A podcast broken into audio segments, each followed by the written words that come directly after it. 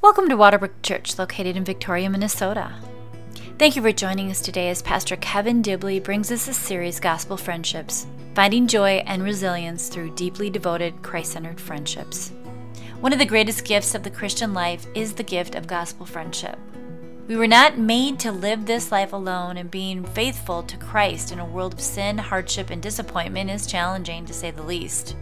The Apostle Paul writes to the church of Philippi to express his great joy in their deep friendship and sacrificial partnership in his life and ministry. He writes them not only to thank them, but also to encourage them to not let their dedication to one another waver. One of the great joys of being a Christian is having other Christians in your corner helping you live for and to love Christ supremely. During this study, we're going to look at Paul's friendship letter to the Philippians, and we're going to learn what real gospel friendships look like. Do you want a good gospel friend? Are you willing to be one? Let's worship together. Amen.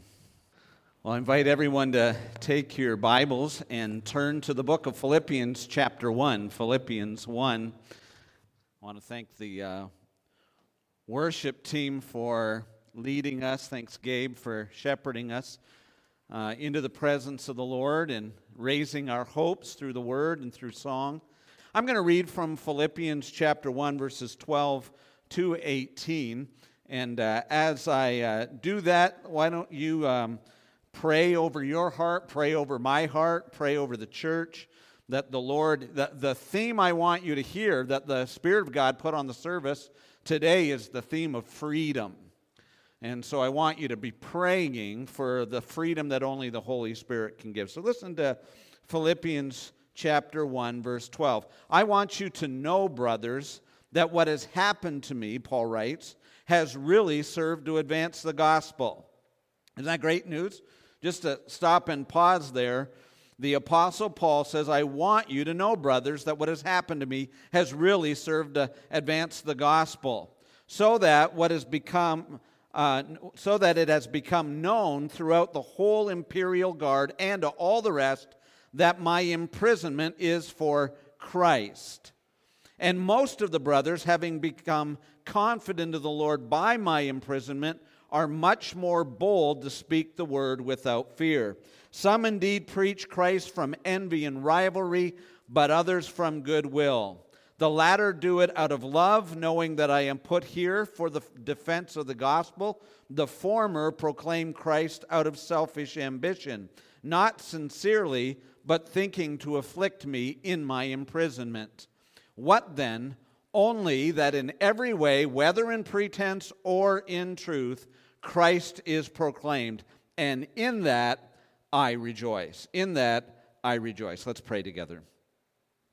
So, Father, give us the joy of the Apostle Paul, which is the joy of the Holy Spirit, which is the joy of Christ. Give us, dear God, a joy that is superior to our circumstances. Liberate us, dear God, from the limited vision that causes us to struggle and causes us, dear God, to flee and causes us, dear God, to fear. Free us, dear God, by the triumphant ongoing, powerful work of Jesus Christ for his glory and for the good of the church. Help us, we pray, in Jesus' name. Amen. Uh, Gordon Fee, in his commentary, makes this statement although suffering, Paul is scarcely languishing in prison. I like that line. If you're reading in Philippians and all the way, Paul's in prison, but but of all the people that are not struggling in prison, it seems, or in Paul's circumstances, it's the Apostle Paul. And uh, as we make our way through Philippians, I began last week and the week before to say that one of the things that we are focusing on in this study is gospel friendship or gospel partnership.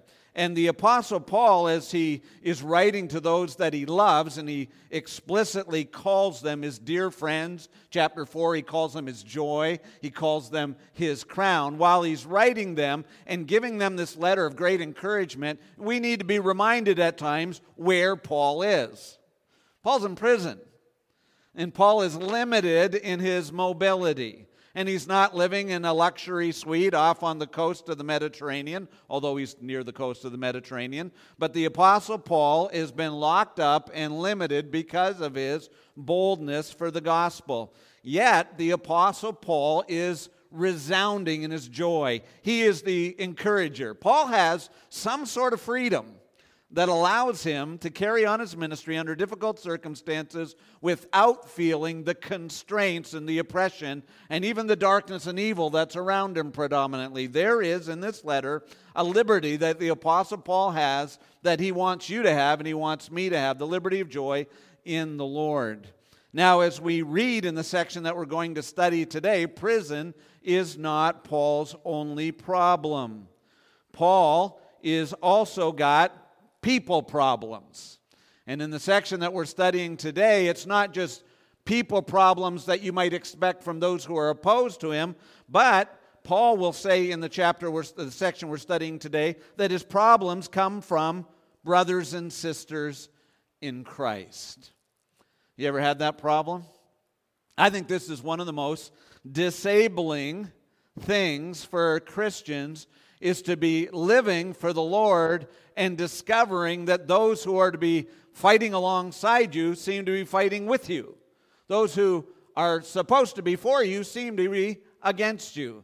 And for the Apostle Paul, he is in prison, and you got to imagine he's pouring his life out for the gospel, and word trickles to the Apostle Paul in some way or another that somebody's bad mouthing him, that he's being misrepresented, there, there are those who are brothers who are involved in the gospel ministry who are not for Paul, not supportive of Paul, but are speaking down and are in competition for him. That can be one of the most difficult things, and I think it's one of the reasons why many Christians are reluctant to engage in the church. I think there are many Christians who are reluctant to truly get involved in the community of Christ because they've been burnt at some point in time. They've been discouraged. And it's one thing for you to be wounded by those who are clearly opposed to what you believe or stand for, but it is awfully disorienting when it catches you off guard. When it comes from a corner that you didn't expect it to come from. The late R.C. Sproul wrote one time that he, he wrote these words Years ago, I received a letter from a friend who is a pastor at a church in California. I can almost guess who the pastor is, but I might be wrong, so I won't say. But he says, Years ago, I received a letter from a friend who's a pastor at a church in California. It, in, in it, the pastor included a copy of an article that had appeared in the Los Angeles Times. Although the article included a photo of him standing in his church and holding his Bible, it was basically a vicious personal attack against him. And so I just want to pause there and say here's R.C. Sproul. He gets a letter from a friend of his who's being attacked in the press. And at one level, that's discouraging to be misrepresented in the secular press. But then R.C. Sproul makes this comment about the timing of this letter that he received from his friend in California. He said, When I saw that picture and read the article, I, had a, I felt a great deal of empathy for my friend because I had recently had a similar experience. A person I believed was my friend made some very unkind statements about me publicly, and word had gotten back to me. My feelings basically vacillated between despondency and anger, even though I know, knew I needed to respond with joy. And so he uh, puts in what he was writing there, the text in Matthew chapter 5, verse 11 to 12, when Jesus says, Rejoice when you're persecuted for my name's sake. Now, rejoicing when you're persecuted is good theory and difficult practice apart from the help of the gospel and the Lord Jesus Christ, right? It's difficult. Even R.C. Sproul, mature and theologically astute R.C. Sproul, wrote that it moved him between despondency and anger. And I think that's true for many people. But what is it about the Apostle Paul that allows him to have the opposition of the world in terms of his imprisonment, and then the difficulty of friends undermining him in his ministry and agitating him in his ministry, and yet being filled with joy? John Stott says, as long as the gospel goes forward, Paul cares nothing for himself. Got that? What is it that gives Paul his joy? It's the gospel. It's the advancement, his joy in the advancement of the gospel. Oh, that we could get there. And how do you get there is the question. You know, there, there are mature moments in the Bible. This is nothing new. There's this beautiful scene, powerful scene, painful scene. You can feel the angst of the scene when Joseph in Genesis chapter 50, at the end of the book of Genesis, has his brothers come to him. His brothers who sold him into captivity because of their activity, left him imprisoned in Egypt for many years, caused him a great deal of agony. And his brothers come to him after his brothers have wronged him, and they ask him to have mercy on him, lying, of course, that their father told him to have mercy on him. And Joseph responds with these words You meant evil against me, but God meant it for good.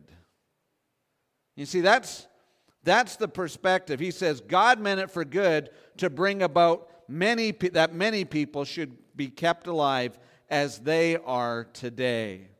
Now, as, as we come into this section in Philippians chapter 1, talking about gospel friendship and wrestling with the with the reality that there are challenges to our partnership in the gospel, and the challenges are hostility from without and disappointment and betrayal from within. How does the Apostle Paul get his joy? And the joy we're going to see for the Apostle Paul is that you meant it for evil, but God meant it for good.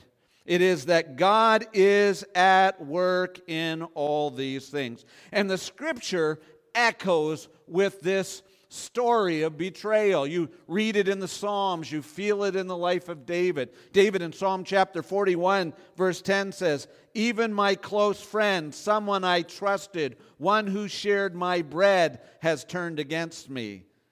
And who, of course, is that foreshadowing? Our Savior the Lord Jesus Christ, who was betrayed, abandoned by his friends, betrayed by his inner circle, going to the cross. It's an echo of this. But here is what we see. In Hebrews chapter 12, we're told that we're to fix our eyes on Jesus, the author and finisher of our faith, who for the joy set before him endured the cross, despising its shame.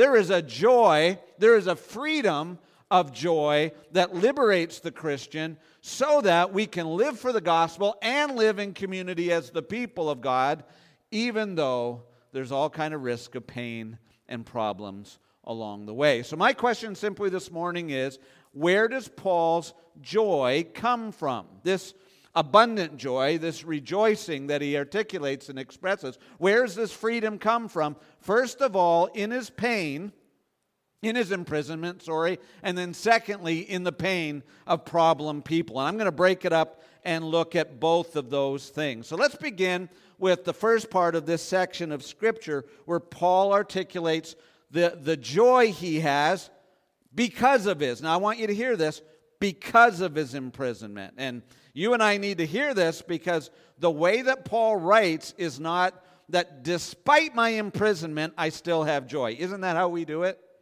Isn't it true that we try to find a joy despite our circumstances? Now, that may be something that's possible to do, but that's not what Paul's doing in this letter.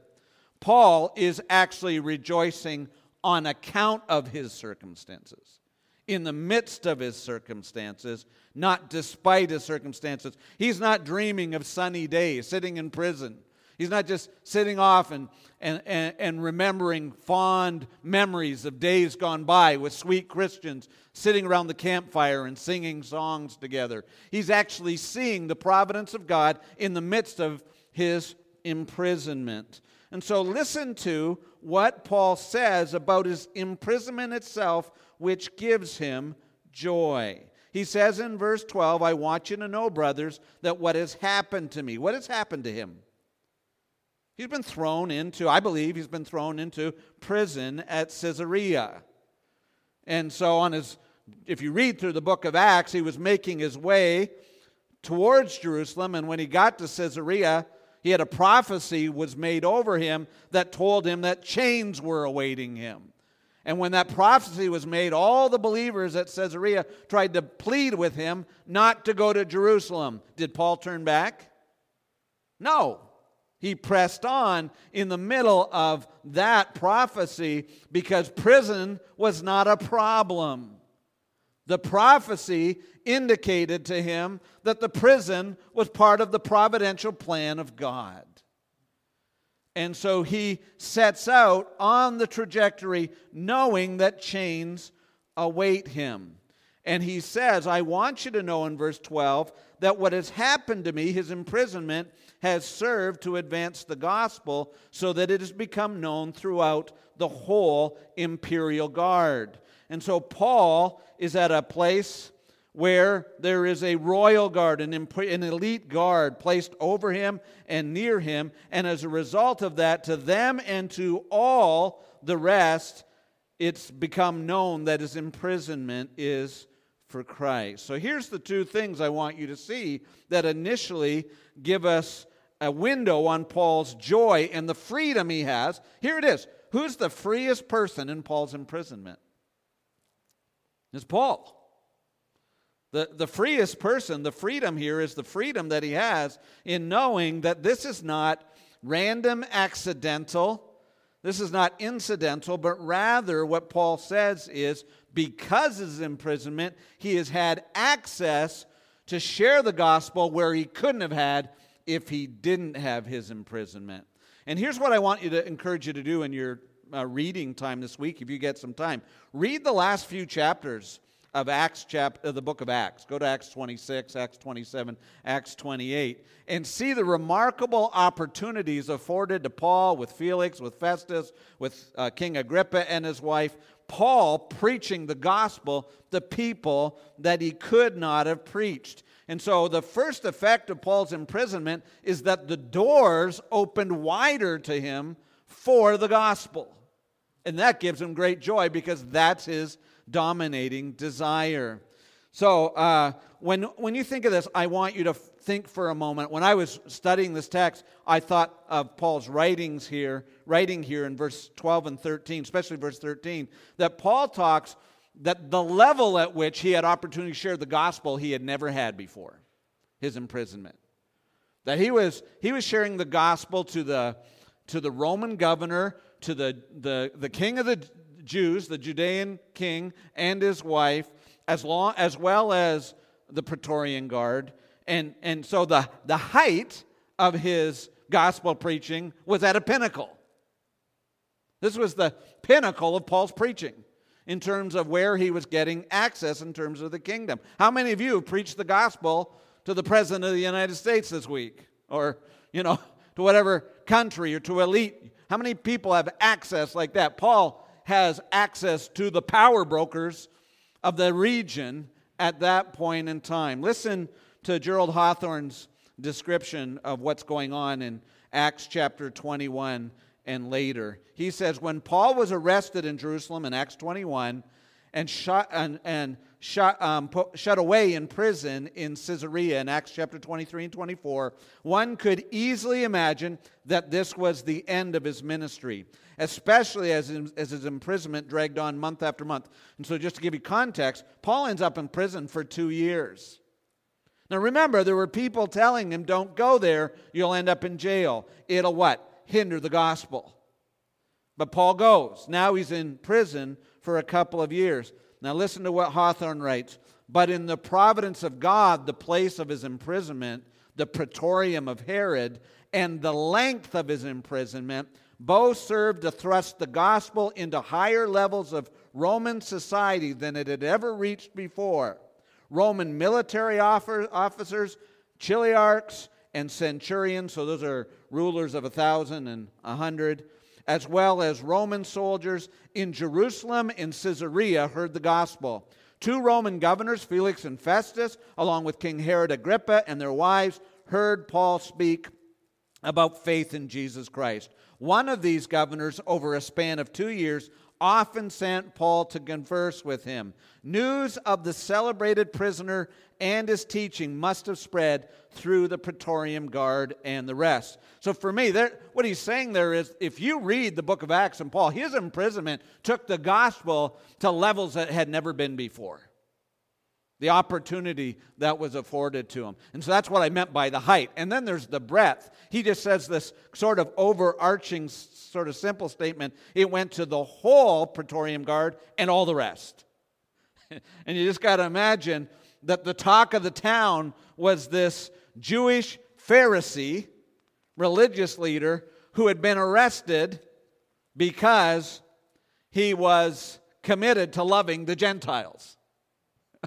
This Gentile loving arguer for the resurrection from the dead, who announced that the Messiah had come, was talking and having long discussions. The guards would have to guard him. He was chained sometimes, imprisoned, but not only that, he was marched into the very throne. And people would have to listen as Paul explains to them as he's being accused by his fellow Jews on more than one occasion who want him dead. He's explaining to them what happened to him personally and how he had seen and experienced the power of the resurrected Christ. It had gone high, it gone, had, gone, had gone wide, and I want to add this it had gone deep. It had gone deep.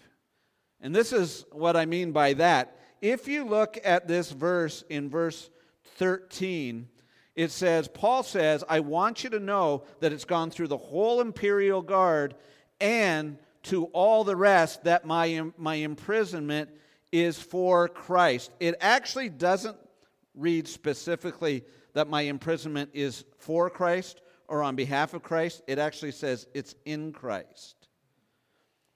And um, commentators pick up on this to make this point that what Paul is saying is that because of the length of time and the conversations he's able to have, he's able to express to these believers, or to these, sorry, non believers, these rulers, he's able to express to him that what his gospel is, is an identification, a union, a discipleship with a suffering Savior. That, that his imprisonment is in Christ. Not just, he's not just imprisoned for the sake of Christ, he's in prison in his union for Christ. Why? Because Christ is one who humbled himself. He's going to talk about this in chapter 2. And did not think he was too exalted, but he was take, took on the form of a bondservant and was obedient to the point of what? Death. Death on the cross. And so, what Paul's saying here is you got to understand I'm united with Christ, I'm in union with Christ. It's Christ who ordained this imprisonment because Christ is willing to put his people in prison in order to save those who are spiritually imprisoned. Probably the freest thinking people in the culture was the king and the governor, Felix and Festus, right? These King Agrippa, these were the ones with power, so called. They could come and go at will. Paul could not come and go at will, but he had a freedom that they didn't have. And his discipleship, and here's what here's what depth of discipleship is. When people understand that in the gospel, what God does with his people is he binds them to Jesus Christ and makes them willing to suffer for a time so that you might be freed from your fear, from your guilt, from your shame. That's Jesus doing. That's what discipleship. That's a depth of understanding. They understood not just that he was suffering for Jesus, this is how the gospel works. That takes a little while to communicate that to people, right? takes a little while to communicate to people. This is how our God works. This is how our gospel works. This is how our Savior. He suffers to set you free and he will let his people suffer to set you free. Gordon Fee again says Paul does not use the preposition huper on behalf of, but en. And because of the relationship of this phrase to Paul's phrase, my chains, my imprisonment, he is very likely saying something more about his understanding of the nature of discipleship, which means to participate in Christ's sufferings. Christ is still suffering through his body for the sake of the salvation of people. Thus, he means something like, It has become clear that I am in chains because I am a man in Christ, and that my chains are in part a manifestation of my discipleship as one who is participating in the sufferings of Christ himself. So at the end of chapter 1 in Philippians, Paul will say in verse 29, uh, It has been granted to you for the sake of Christ that you should not only believe in him, but suffer for his sake. What, what is he saying there? It's a privilege to suffer. It's a partnership to suffer. It's the power of Christ to suffer. And so, you know, one of the things that should encourage us when we're going through difficulties, when we're going through hardships, when our free our parent freedoms, this whole COVID thing, you and I need to understand that COVID is under the providence of God. And it is a and the limitations and the restrictions. You know, I would love to go see my kids. I would love to go see my family. I had a friend who wrote who can't get across the border, wanted to see family. I would love to go see my friends. I'd love to go to see my family. Those are kind of limitations. There's all kinds of limitations placed on us. When you wear a mask, when you, all these kind of things. My dear friends, none of those things are limitations when we understand that God has providentially ordained things that we might identify with Christ and sacrifice and serve that others might be set free. Limitations are placed on us so that the limitations of sin and death and guilt and shame might be removed from those who are held captive. So David Mathis writes Brothers and sisters, know that our God most certainly triumphs. His gospel and his global mission will triumph. He is sovereign, Lord of all, Lord of all history, Lord of all natural disasters. He is God over the global pandemic using it towards his great purposes. He is God over every tribe, every tongue, every people, every nation. I would add, for all time.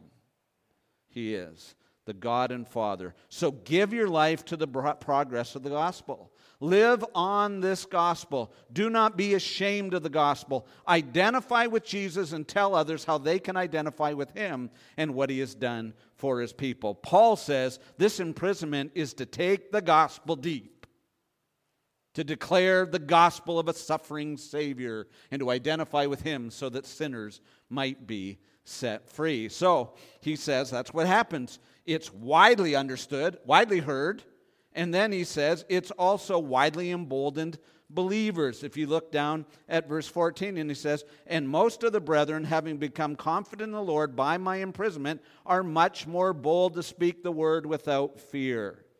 Here's one of the things he says People are looking at me, seeing me in prison, and watching me walk up to kings and tell them, you know, which one was it? Felix, I think it was, or one of them said to Paul, Felix or Festus, I think, said, Paul, you're losing your mind. Your great learning is causing you to lose your mind. He says, I'm not losing your mind, my mind. I've witnessed the resurrected Savior in his power, and he declares the gospel. People heard Paul in prison, watched Paul chained, watch people, watch Paul walk up and not he- without hesitation and without fear preach the gospel. They saw the freedom of Paul in the gospel to proclaim the gospel, and they became bold.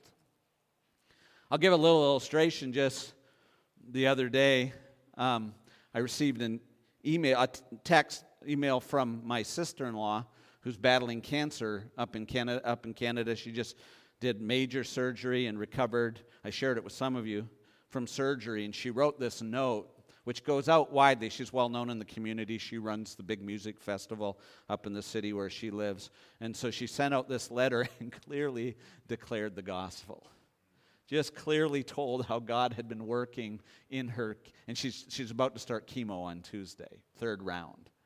And she's declared it. And if you read the letter, I just read the letter. I said, Thank you, Jesus. I think this is the clearest articulation of the gospel I've heard of her faith in Christ in the middle of suffering. I've heard yet out of her. And as you're reading that, well, you know what happens when you see somebody who's in suffering, expressing the freedom that the suffering has given them, the focus the suffering has given them on the kingdom, what matters, what's eternal. And she said that I need to focus on eternity. I need to focus on the glory of God. That's what she wrote in that. And I just thought of it as I'm reading it, I'm going, and I do too. And I do too. That's the impact that Paul sees in this. Marianne was listening. We were listening. I caught her listening to a friend of mine speaking in Mexico. He trains um, young pastors to go out into Mexican villages uh, to do church planting. And uh, she, she quoted me this week because she was, she was giving application to it in her life as she's teaching English as a second language. She said, um, she quoted Mark, as my friend Mark Webb says, We only have a short window of opportunity to be persecuted for Christ. We only have a short opportunity, right? And then we're free of any threat. It's interesting. Paul uses this language, he was using this language. Suffering is an opportunity to preach Christ. You got that? Where's Paul's joy come from? It's the freedom that's given to him to be bold and to see others bold under suffering to share the gospels. Can I ask you a few questions to reflect on this morning? Because what this does for us is it asks the question what's the real priority of our lives? What's our true joy? When we're wrestling with COVID and its limitations, what are we more concerned about? Our comfort or the cause of Christ? That's a question we need to ask. Are we seeing and seeking opportunities to connect people to Christ in the situations that are beyond our control, but not beyond Christ's control. You think about that this morning? Are we seeing opportunities, seeking opportunities, and carpe diem, seizing opportunities to share Jesus Christ in this environment? If we think only who's restricting me and not seeing who's placing me sovereignly in a position of opportunity that I have never imagined before, it'll change your whole attitude. We are not captive, we're free. If you're in Christ, you're free. The truth shall set you free. So let's ask the question are we taking up the opportunities that are given, and are we talking up the opportunity for the joy of others? And all I mean by are we talking it up is Paul is telling other people here in this letter, I can't believe the opportunities the Lord's given me in prison. Why is he doing that? He's doing that to encourage other people to take opportunities themselves. I need to hear about you sharing the gospel in hard places. I need to hear my sister in law writing me and telling me about wanting to share Christ and thinking on eternity. I need to hear that so I might be reminded that some of the hardest places are some of the most hopeful places when we think of eternity. And so let's do that. The other thing I want to bring in, and let's just talk about it for a moment here, and, and um, it probably deserves more time than this, is what do you do when you have problem people? Here's what happens with the Apostle Paul. Paul has, while he's in prison, while he's suffering, he's got Christians, he says in verse eh, 15. Some people are, are preaching the gospel more boldly, but some preach from envy and rivalry, and others do it from goodwill. The latter do it out of love, knowing they've been put here out of defense of the gospel. The former proclaim out of selfish ambition, not sincerely thinking to afflict me in my imprisonment. We don't get a lot of details, and Paul's purposeful here, but here's one of the things I want us to see. Paul's in prison, and there's some people who are preaching the gospel because they're picking up the mantle outside of prison that Paul has had before. They're carrying on the gospel. They love Paul. They want to see the gospel go forward. There are other people who are not fans of Paul. They're selfish ambition. They're trying to cause pain. I, I think I, I, I can guess, but I can't say with clarity. There were people who thought Paul shouldn't have gone to prison. There were people who, who pleaded with Paul not to go to Jerusalem. And I can imagine people saying in your heads, What's the matter with you? You had a prophecy at Caesarea that said if you go to Jerusalem, chains await you. And so you can imagine for Paul that there are people who understand why he went, it was for the gospel, and there's other people who think, now look at what happened. And they criticize him. Isn't that hard when people criticize you? They don't really understand your motivation. They don't have the same mind. They aren't led by the Holy Spirit to understand what you've prayed over, what you've, weighed, uh, um, what you've weighed over in your heart, and how you got there. But here, here's the good news God does give you people who understand. He does give you people who come alongside. And, and so, one of the things that Paul says there are some people who join me in preaching the gospel, and they do it because they love me. They understand They're committed, they're fulfilling it. Mike Riccardi writes This imprisonment was not God's way of taking Paul off the battlefield because of some deficiency, it was a special assignment in the continuing battle. The Praetorian Guard was under special assignment from Nero to guard Paul, but Paul was under special assignment from Jesus, the Lord Jesus, to bring the gospel to the Praetorian Guard. right? And as they heard of his faithfulness and that special assignment, it emboldened some of them to continue Paul's mission of faithfully proclaiming the gospel in their spheres of influence. So some people get it, Paul says, and some people don't. So he says, but that's okay. Now, here's what I want you to see. This is a difficult one, but what Paul actually says is their false understanding and their misrepresentation and their these problem people actually also serve the advancement of the gospel. And, and notice what he says at verse 18 Only in every way, whether in pretense or in truth, Christ is proclaimed, and in that I rejoice. Paul, Gerald Hawthorne points out, you need to re- re- be reminded that Paul calls these people who speak the gospel out of envy and and wanting to cause him difficulty and are critical, he still calls them his brothers. It's under the category of his brothers. And, and though Paul doesn't like what they're doing, Paul doesn't reject them. But here's, here's what you and I need to understand it's actually even in that that God's cause is advanced. Remember Jesus? did Jesus get slandered? How, how did that turn out? He was slandered and misrepresented. He was called a blasphemer. he was turned in by those who were closest to him, and it ended up in our salvation. God's still sovereign over slander. God's still sovereign over slander. And so Peter reminds us in 1 Peter chapter 3, or 1 Peter chapter 1 and 2, that, that Christ was, even though Christ was reviled, he did not revile in return. He didn't get in the same mode. He didn't rebel and, and, and, and become all huffy and upset. He bore the slander, and because he bore the slander, he was faithful to God and did not sin, and he was able to make atoning sacrifice.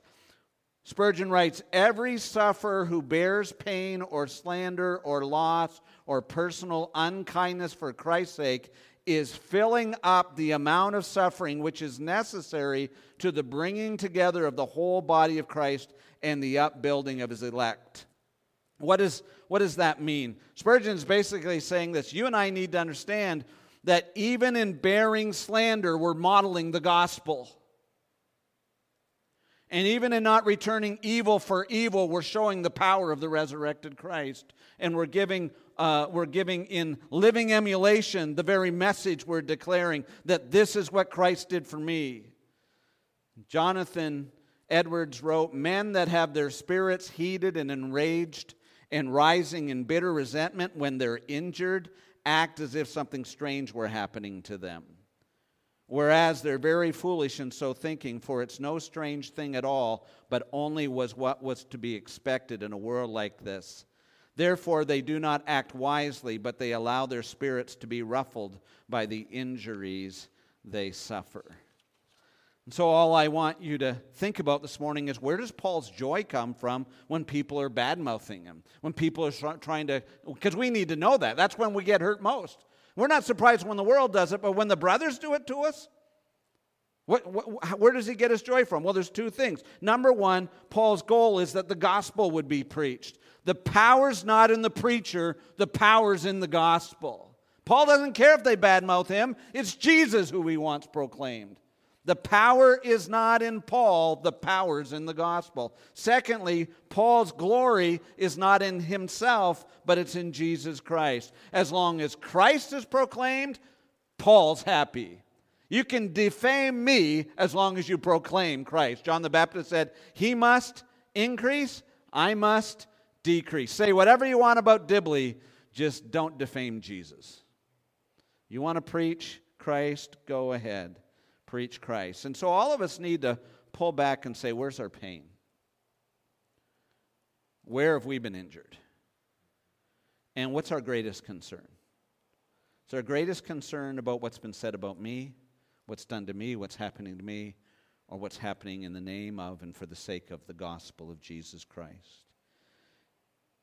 David Elves writes In your prison, in your di- divinely appointed setbacks, obstacles, trials, even abysmal failures, ask God for Paul's eyes. Be filled with the Spirit so as not to waste a nanosecond of opportunity for God's glory. How much time is wasted by people groaning and moaning that somebody's offended them rather than proclaiming freely the gospel of Christ because as we've been singing all this all morning Christ is our refuge our protection our strength we're free in him Renew your mind as a good disciple, moving forward in faith, looking for God to display His power and advance His program. Why? Because you've chosen to trust, unswervingly trust Him. So let me just um, ask you to think for, the, for a moment this morning. When somebody slanders you, that's when you ask the, a couple of questions. Who am I really doing this for? Is this about, isn't that when, when somebody says something about you, you find out whether or not it's about you? Or is it about Christ? And, and when somebody slanders you, what do you want for those people? What do you want for them? When somebody is harming you, what do you want for them? Do you, want, do you really want revenge? Or do you want redemption? You want reconciliation. You want freedom. This is a real question. Where's your hope? Where's your joy found? The question for me, the question for you is always this it's the glory of Christ. It's the gospel of Christ. If He is preached and He is lifted up, He must increase. It's okay if I decrease. I don't care what you think of me as long as I show, represent, declare, and proclaim Christ rightly, that you would see Him. Is that a good word? Where's your joy? Let's pray together. And so, Father, as we um, think on this text of Scripture, it's, it's easy theoretically, it's hard practically. Because you take a word like this and you pierce into our hearts because we're easily wounded, we're easily self centered. We, Heavenly Father, um, often cut off from boldly proclaiming Christ in order to protect our egos. So forgive us, dear God. We thank you, dear God, that it is in the, the prisons of this world and the providential circumstances that you cause the gospel to go forward with power. We thank you, Heavenly Father, that it is in proclaiming the gospel that we see the beauty, the freedom, the joy of Jesus crucified, risen, and reigning. And that's our prayer. Let us see Jesus. Let us rejoice. Let him receive glory. He is worthy. He alone is worthy of dominion and power and majesty forever and ever. So give glory to your Son, we pray, and give help to our souls, we ask. In Jesus' name, amen. Amen. What if Jesus wouldn't have never whispered or shouted or cried out the words, Father, forgive them, for they know not what they do?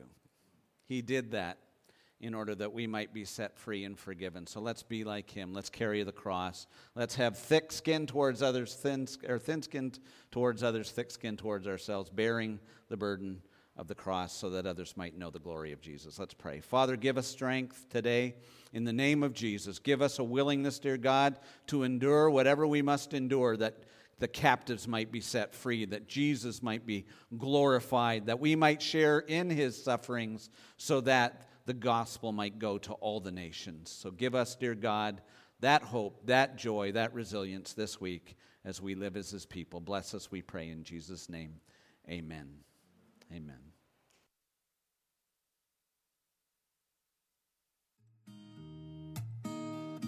Thank you for joining us today. We hope you were able to seek, savor, and share the all surpassing worth of Jesus Christ. If you'd like to find out more about our church, submit a prayer request, watch previous sermons, go to www.waterbrook.church. Have a blessed week.